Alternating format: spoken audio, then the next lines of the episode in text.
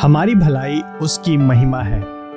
परंतु तू जब प्रार्थना करे तो अपने भीतरी कक्ष में जा और द्वार बंद करके अपने पिता से जो गुप्त में है प्रार्थना कर, और तेरा पिता जो गुप्त में देखता है तुझे प्रतिफल देगा। मत्ती छह छह।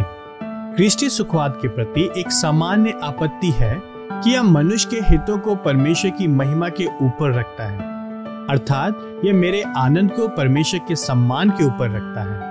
परंतु ख्रीष्टीय सुखवाद निश्चित रूप से ऐसा नहीं करता है। निसंदेह हम ख्रीष्टीय सुखवादी अपनी पूरी शक्ति से यत्न करते हैं कि हम अपने हित और अपनी प्रसन्नता की खोज करें। हम उस युवा जॉनथन एडवर्ड्स के संकल्प की पुष्टि करते हैं, मैंने संकल्प लिया है कि मैं अपनी क्षमता या हर कल्पनीय प्रयास की संपूर्ण सामर्थ्य, बल, उत्साह, तीव्रता और यहाँ तक कि पूरी शक्ति से अपने लिए आने वाले संसार में यथासंभव उतनी प्रसन्नता प्राप्त करने का प्रयास करूंगा।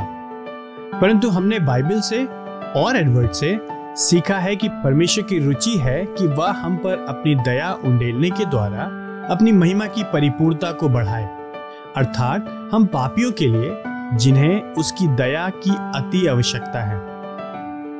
इसलिए भले ही हमें स्वयं के हित और आनंद की खोज के लिए प्राणों की हानि उठानी पड़े, वह कभी भी परमेश्वर के हित और परमेश्वर के आनंद और परमेश्वर की महिमा से ऊपर नहीं है, वरन वह सदैव परमेश्वर में ही पाया जाता है।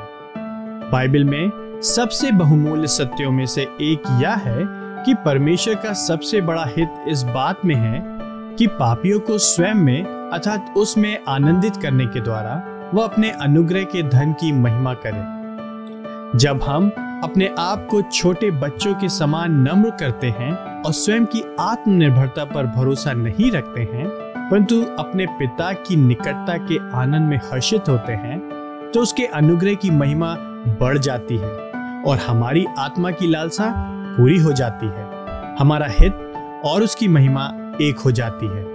जब यीशु मत्ती छह छह में प्रतिज्ञा करता है कि तेरा पिता जो गुप्त में देखता है तुझे प्रतिफल देगा, वो चाहता है कि हम इसी प्रतिफल की खोज में रहें। वह हमें उस आनंद से प्रलोभित नहीं करता है जो हमारे पास नहीं होना चाहिए, परंतु यह प्रतिफल या आनंद मानवीय प्रशंसा से फिरने और भीतरी कक्ष में जाकर परमेश्वर को खोजने के कारण उमड़ता है। इसलिए ख्रीष्टीय सुखवादी अपने आनंद को परमेश्वर की महिमा से ऊपर नहीं रखते हैं। वे स्वयं परमेश्वर में अपना आनंद डालते हैं और इस महिमान्वित सत्य को पाते हैं कि परमेश्वर हमें सर्वाधिक महिमान्वित तब होता है जब हम उसमें सर्वाधिक संतुष्ट होते हैं।